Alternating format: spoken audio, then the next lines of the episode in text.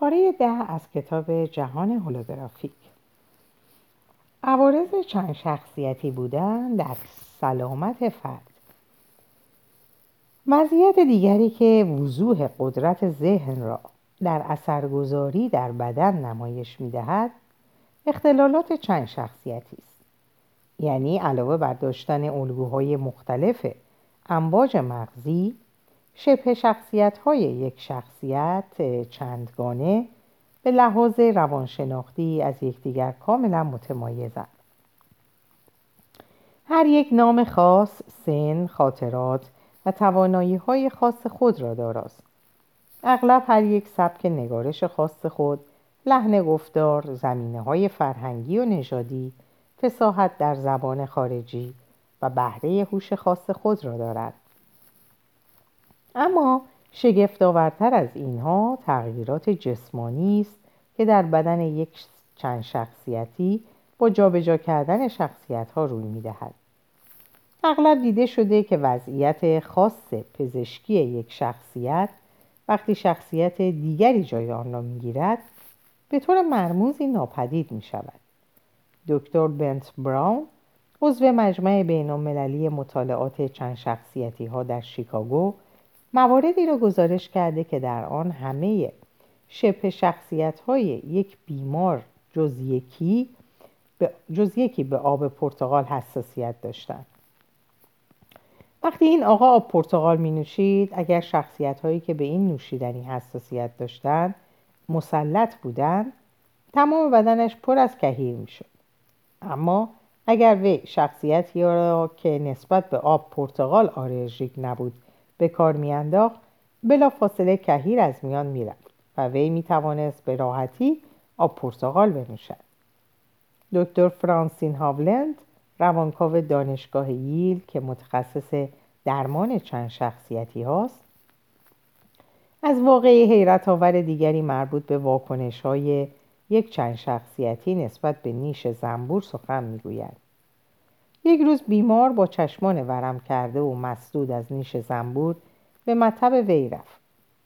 با توجه به وضعیت وخیم بیمار دکتر به یک چشم پزشک زنگ زد. متاسفانه چشم پزشک زودتر از یک ساعت بعد نمی‌توانست بیمار را ببیند. و لذا چون بیمار درد شدیدی داشت هاولن به فکر چاره دیگری افتاد.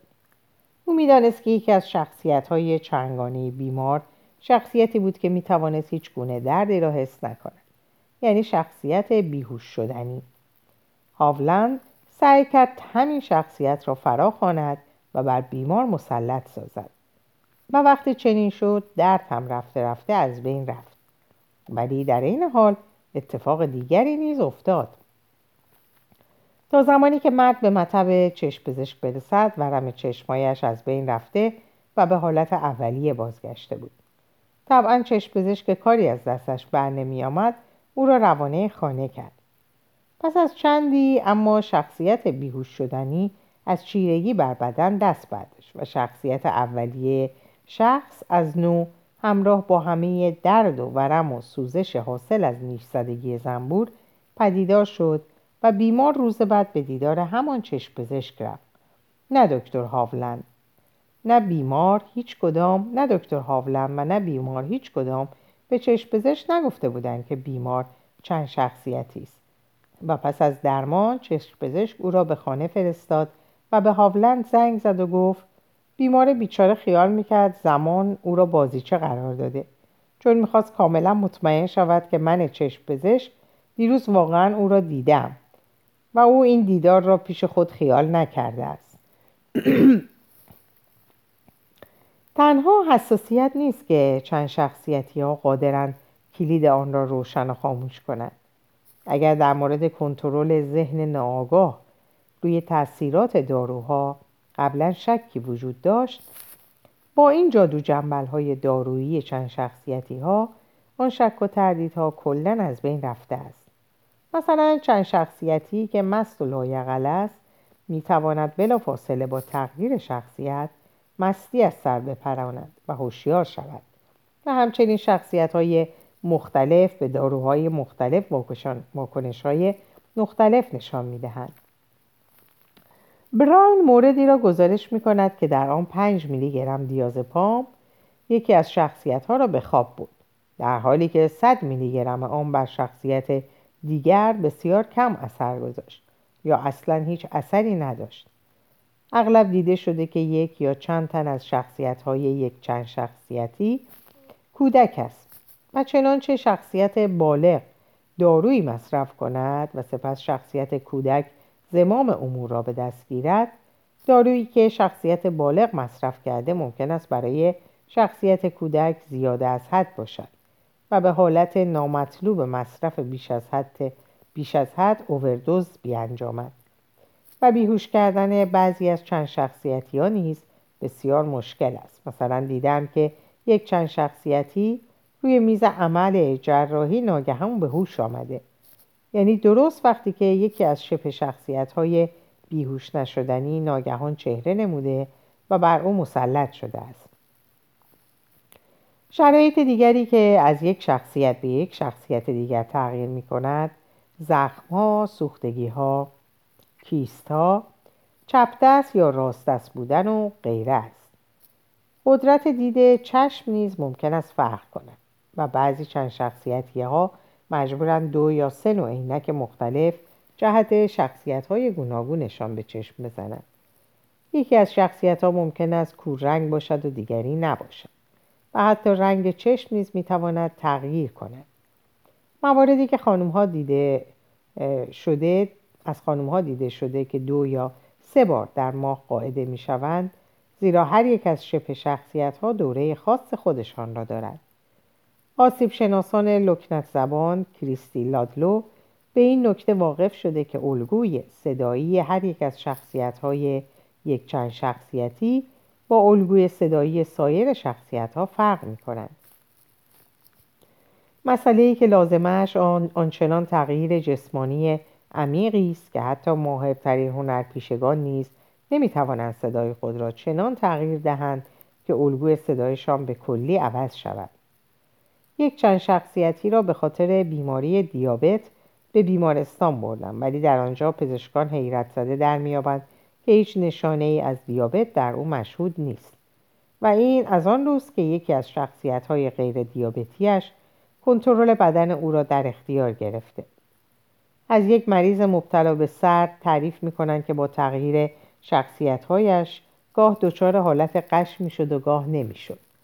و رابرت ای فیلیپس روانشناس گزارش روانشناس گزارش می‌دهد که حتی تومورهایی را هم دیدند که پدیدار و ناپدید شدهاند. گرچه مشخص نمی کند چه نوع توموری. چند شخصیتی ها در این حال زودتر از افراد عادی بهبود مییابند. موارد چندی دیده شده که سوختگی های درجه سه به سرعت بهبود یافتند. خوفانگیزتر از همه این که دکتر کورنلیا ویلبر روان درمانگری که برای اولین بار یک دختر چند شخصیتی به نام سیبل دورست را مورد درمان قرار داد و در کتابش سیبل ماجرا را تعریف کرد معتقد است که چند شخصیتی ها به همان شتاب افراد دیگر پیر نمی شود. چگونه این چیزها ممکن است؟ در یکی از سمپوزیوم های اخیر با موضوع نشانگان چند شخصیتی یکی از چند شخصیتی ها به نام کاساندرا توانست پاسخ مناسب را فراهم کند. کاساندرا توانایی شفایافتگی سریع خود را به تکنیک تصویرسازی که به کار می برد و نیز به چیز دیگری به نام فرایندسازی موازی مدیون است. وی توضیح می‌دهد که حتی هنگامی که شخصیت های دیگر وی روی بدن او تسلطی ندارند هنوز همهشان از وجود همدیگر آگاهند. و این امر به او امکان می دهد که در آن واحد روی چند زمینه مختلف فکر کند. یعنی چند ورقه امتحانی مختلف را در آن واحد تصدیح کند و حتی در حالی که سایر شخصیت ها شام او را حاضر می کنند و خانه را برایش تمیز می کنند او خود بخوابد. بنابراین آنجا که افراد بهنجار تمرینات تصویری شفابخش را فقط دو یا سه بار در روز انجام می دهند کاساندرا آنها را شبانه روز انجام می دهد این خانم در این حال شبه شخصیتی دارد به نام سلس. که واجد دانش کاملی از آناتومی و فیزیولوژی انسانی است و تنها وظیفهش آن است که روزی 24 ساعت به مراقبه بنشیند و سلامتی بدنش را تصویر سازی کند به نظر کاساندرا همین توجه شبانه روزی به سلامتی خودش است که او را از افراد معمولی متمایز می سازد. نظیر این ادعاها را در سایر چند شخصیتی ها نیز داشتند. ما به اجتناب ناپذیری امور عمیقا وابسته. اگر دید و پندار ناجور داشته باشیم گمان می‌کنیم که تا آخر عمر همین دید را خواهیم داشت. و اگر از مرض قند رنج ببریم یک لحظه هم به خودمان به فکرمان نمی‌رسد که شاید اگر تغییری در دیدگاه و طرز فکر خود به وجود آوریم ممکن است بیماری از بین برود.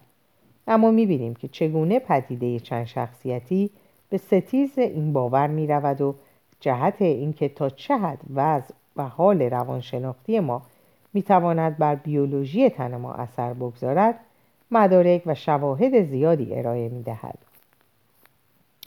اگر روان کسی که دچار اختلال چند شخصیتی است خود نوعی هولوگرام چند تصویری است به نظر میآید که بدن نیز چنین است و قادر است که یک وضعیت بیولوژیکی خاص در یک چشم به هم زدن به وضعیت دیگری تغییر کند نظام های مهار کننده که می باید پاسخگوی چنین توانایی هایی باشند از ادراک ما خارجند و, ما و در ما قابلیت زدودن یک زیگیر را ایجاد می کنند. واکنش آلرژیک به نیش زنبور فرایندی پیچیده و چند است و مستلزم فعالیت سازمان یافته پادتنها تولید هیستامین ها اتساع و بریدگی شریان های خون ترشح بیش از حد مواد مسونیتزا و غیره است. کدام جریان ناشناخته تاثیرگذاری است که ذهن یک چند شخصیتی را قادر می سازد همه این فرایندها را در مسیر حرکتشان بخشکاند و از کار بیاندازد؟ یا چه عاملی است که باعث می شود الکل یا داروهای دیگر در خون ما اثری نداشته باشد؟ و یا مرض قند برطرف شده و دوباره اوت کند. در حال حاضر هیچ نمی‌دانیم و باید با یک واقعیت ساده به خود دلداری دهیم. وقتی یک چند شخصیتی چند زن چه زن چه مرد تحت درمان قرار گیرد و دوباره کامل و یک تن واحد شود هنوز توانایی آن را دارد که به اختیار و خواست خود به شخصیت های دیگرش تغییر کند. این امن نشان می دهد که جایی در روان ما همه ایمان دارای این توانایی هستیم که این امور را مهار کنیم. و تازه این همه همه توانایی ما نیست. حاملگی پیوند عضو و نفوذ به سطح ژنتیک. چنانچه دیدیم ایمان ساده هر روزه قادر است بر بدنمان تاثیر قوی به جای بگذارد. البته اغلب ما چندان برخوردار از چنان انضباط ذهنی نیستیم که بتوانیم اعتقادات خود را کاملا مهار کنیم. و از همین روز که پزشکان میباید با به کار بردن دارویی ما را تحمیق کنند تا بتوانیم نیروهای مهار کننده شفابخش خود را فراخوانیم. جهت کسب مجدد نیروی مهار کننده میباید نخست به شناخت و درک اقسام گوناگون باورهایی که بر ما موثرند نائل آید آمد چه همین هاست که دریچه خاص و یگانه خود را به روی خصلت انعطاف پذیری رابطه بدن و ذهن باز می گشاید. باورهای فرهنگی یک نوع از باورها را جامعه به ما تحمیل می کند. مثلا مردمان جزایر تروبرویاند روابط جنسی قبل از زناشویی را تایید می کنند ولی حاملگی قبل از ازدواج را به شدت تقبیح آنها از هیچ گونه وسیله جلوگیری استفاده نمی کنند و به ندرت به کورتاژ متوسل می شوند. به عبارت دیگر بارداری قبل از ازدواج بیش و کم برای آنان چیزی ناشناخته است. این بدان معنی است که زنان ازدواج نکرده به سبب باورها و اعتقادات فرهنگیشان ناخداگاهانه مانع بارداری خود می شوند. در واقع شبیه همین در فرهنگ ما نیز وجود دارد. داستان زوجی که سالهاست میکوشند بچه دار شود و موفق نمی‌شوند تقریبا برای همه آشناست آنها سرانجام بچه ای را به فرزندی برمیگزینند ولی چند بعد زن یک باره باردار می شود یعنی برگزیدن فرزند زن یا مرد را وار داشته تا بر آن مانع, ناشناخته که راه باروری زن یا مرد را بسته بود فائق شود. عامل دیگری که می‌تواند بر ما بسیار اثر بگذارد ترس ها و استراب است که ما همراه با سایر افراد همفرهنگ خود تجربه می‌کنیم. در قرن 19 هم بیماری سل ده ها هزار نفر را کشت. اما از دهه 1880 به بعد میزان مرگومی کاهش یافت. چرا؟ چون تا قبل از آن دهه کسی نمی‌دانست چه عاملی باعث بیماری سل می شود و لذا این بیماری در حاله ای از رمز و راز وحشتناک پوشیده شده بود. اما در سال 1882 دکتر روبرت کوخ به این کشف بزرگ نائل آمد که بیماری سل از یک باکتری به وجود می آید.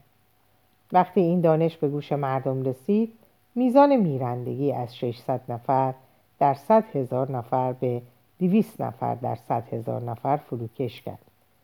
به رغم اینکه تا درمان موثر دارویی پیدا شود نیم قرن باقی مانده بود. ظاهرا عامل دیگری که در توفیق عمل پیوند اعضا نقش مهمی داشته احساس ترس بوده. در دهه 1950 پیوند کلیه تنها یک امکان وسوسه انگیز به نظر می آمد.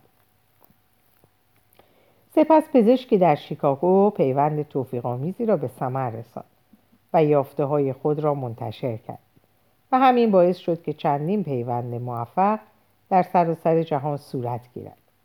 پس از آن برای اولین بار یکی از پیوندها شکست خورد.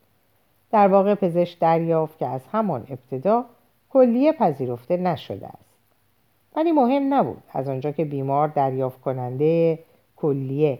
بر این باور بود که زنده خواهد ماند زنده ماند. و میزان عملهای توفیق آمیز نیز بدین سان بیش از حدود انتظار افزایش یافت. باورهایی که در نگرش های خود آنها, خود آنها را تجسم میبخشید. نحوه دیگری که باورها در زندگی ما تجلی مییابند از خلال نگرش های ماست. پژوهشها نشان داده که نگرشی که مادر باردار نسبت به نوزاد خود و به بارداری دارد در ارتباط مستقیم با دشواری هایی است که وی یه زایمان تجربه می کند و نیز در ارتباط با مشکلات درمانی است که نوزاد پس از زایمان پیدا خواهد کرد. در این چند سال گذشته بررسی های سیلاس های فراوانی در جهت اثبات تاثیر طرز رفتار و نگرش های ما نسبت به شرایط پزشکی و درمانی عرضه شده. آنها که در آزمایش های مربوط به تعیین میزان خصومت و خشونت نمرات بالا می‌گیرند هفت بار بیشتر از کسانی که نمرات پایین می‌گیرند امکان مردن از اختلالات غربی را دارند. زنان متعهل از دستگاه ایمنی قویتری نسبت به زنهای تنها و مطلقه برخوردارند. خوشبختانه زنان متعهل اساسا مسئولیتی قوی دارند یا میان بیماران آلوده به ایدز آنها که روحیه مبارزه قوی از خود نشان می‌دهند بیشتر از آنها که رفتار و نگره منفعل دارند اون می‌کنند. بیماران سرطانی نیز اگر روحیه‌ای پیکارگر از خود نشان دهند بیشتر اون می‌کنند. بدبین ها بیشتر از خوشبین ها سرما می‌خورند. استرس معمولا واکنش های مسئولیت را کاهش می‌دهد.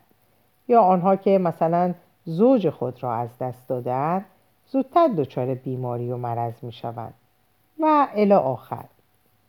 باورهایی که از خلال قدرت اراده خود آنها را بیان می کنیم نوع باورهایی که ما در اینجا مورد آزمایش قرار داده ایم می تواند به طور کلی باورهای منفعل یا کنشپذیر در نظر گرفت یعنی باورهایی که می‌گذاریم فرهنگ ما یا حالت عادی افکار ما بر ما تحمیل کنند باورهای آگاهانه به شکل ارادهی اراده آهنین و خدش ناپذیر نیز می توانند جهت تجسم و کنترل هولوگرافی جسمانی مورد استفاده قرار گیرند.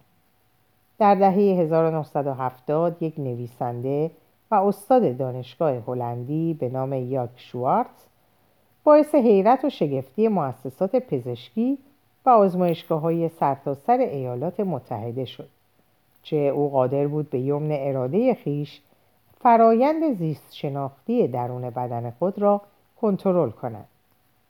در بررسی هایی که در بنیاد منی... منینگر در بخش روانپزشکی و اعصاب دانشگاه کالیفرنیا و نیز در چند جای دیگر انجام گرفت. آقای شوارتز با فرو کردن سوزنهای بزرگ به بازوان خود بدون خونریزی یا بدون ابراز ناراحتی و بدون تولید امواج مغزی بتا که معمولا به هنگام درد تولید می شود پزشکان را کاملا دچار حیرت و شگفتی کرد. حتی وقتی سوزنها را بیرون کشید باز هم خونی نیامد. و سوراخها به هم کشیده و بسته شد. علاوه بر آن اشوارتز قادر بود آهنگ امواج مغزی خود را به اختیار خیش تغییر دهد. سیگار, سیگار روشن روی بدن خود بگذارد و خم به ابرو نیاورد و حتی زغال گداخته در دستها نگه دارد و این سو آن سو بپرد. ببرد.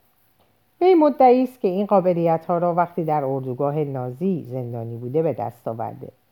در آنجا او ناگزیر از آموختن روشی بود که وقتی مفصل و مفصل و وحشتناک کتک می‌خورد بتواند درد را تحمل کند.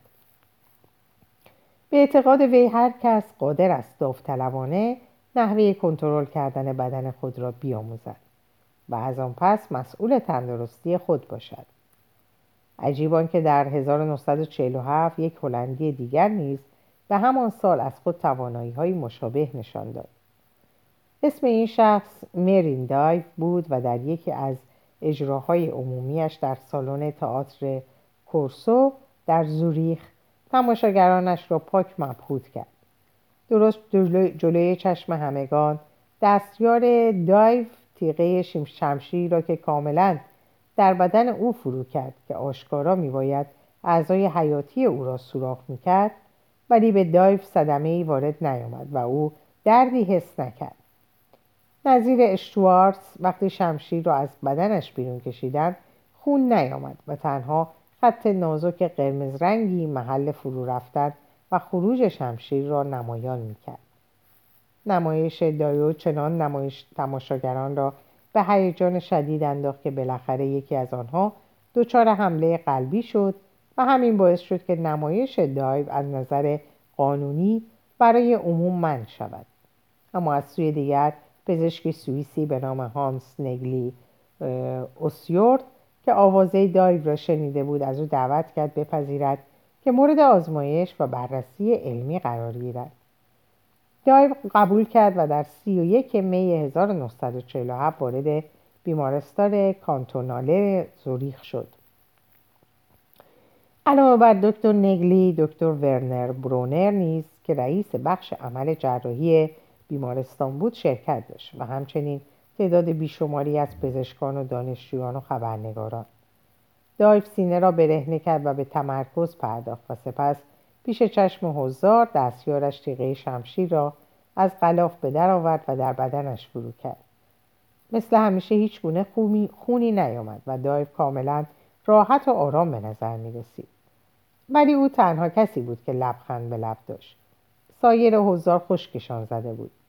با توجه به وضع موجود اعضای حیاتی بدن دایو میبایست شدیدا صدمه می‌دیدند.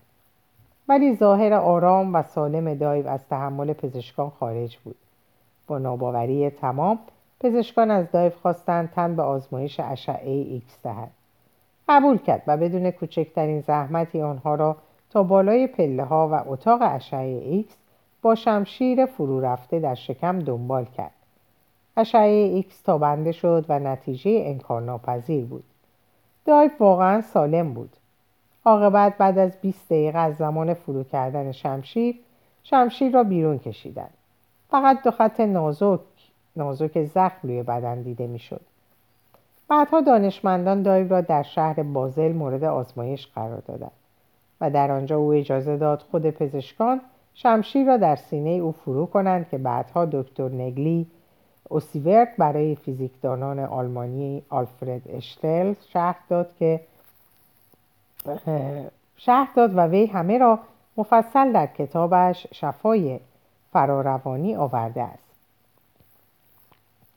رویدادهای فوق‌العاده‌ای از این دست در ارتباط با کنترل بدن محدود به هلندیا نیست.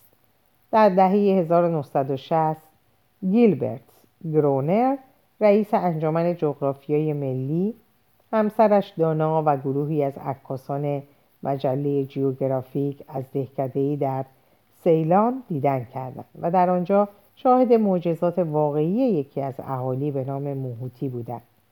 چنین به نظر می آمد که موهوتی وقتی جوانی بود به پیشگاه الهه سیلانی به نام گاتاراگاما دعا خوانده و به او گفته که اگر خداوند پدرش را از اتهام جنایتی که بر او وارد کردند برهاند او یعنی موهوتی هر سال کفاره آن را به پیشگاه گاتاراگاما عرضه خواهد داشت پدر ماهوتی از قضا از این اتهام رها شد و ماهوتی نیز که به قولش وفادار بود هر سال کفاره می پرداخت.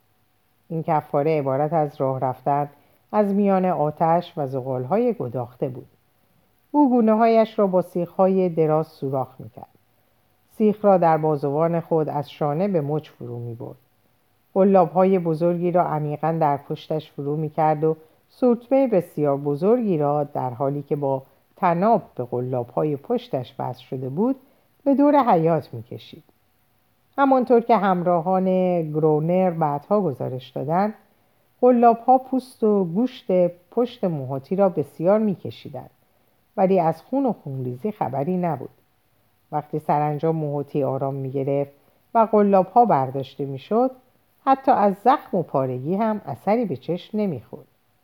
گروه عکاسی جیوگرافی از این صحنه های تکان دهنده عکسای زیادی گرفتند و عکسا و گزارش وقایع را در شماره آوریل 1966 مجله National جغرافیا منتشر کردند.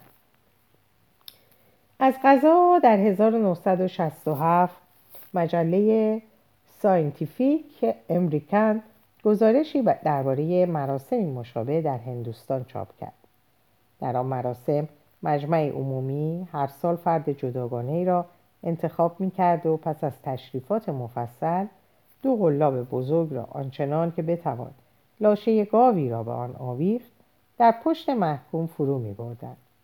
تنابهایی از میان قلاب ها رد می کردند و به انتهای گاری گاوکش می بستند. و سپس مرد بیچاره را در مزاره می و هدیه مقدس به پیشگاه خدایان خدایان باروری تقدیم می کردن. پس از اجرای این مراسم وقتی قلاب ها را برمی داشتن مرد محکوم کاملا سالم به نظر می رسید. از خون و خونریزی خبری نبود و حتی روی بدنش هم آثاری از بریدگی و خراش دیده نمی‌شد. در اینجا به پایان این پاره می‌رسم. اوقات خوب و خوشی رو براتون آرزو می‌کنم و به خدا میسپارمتون. خدا نگهدار.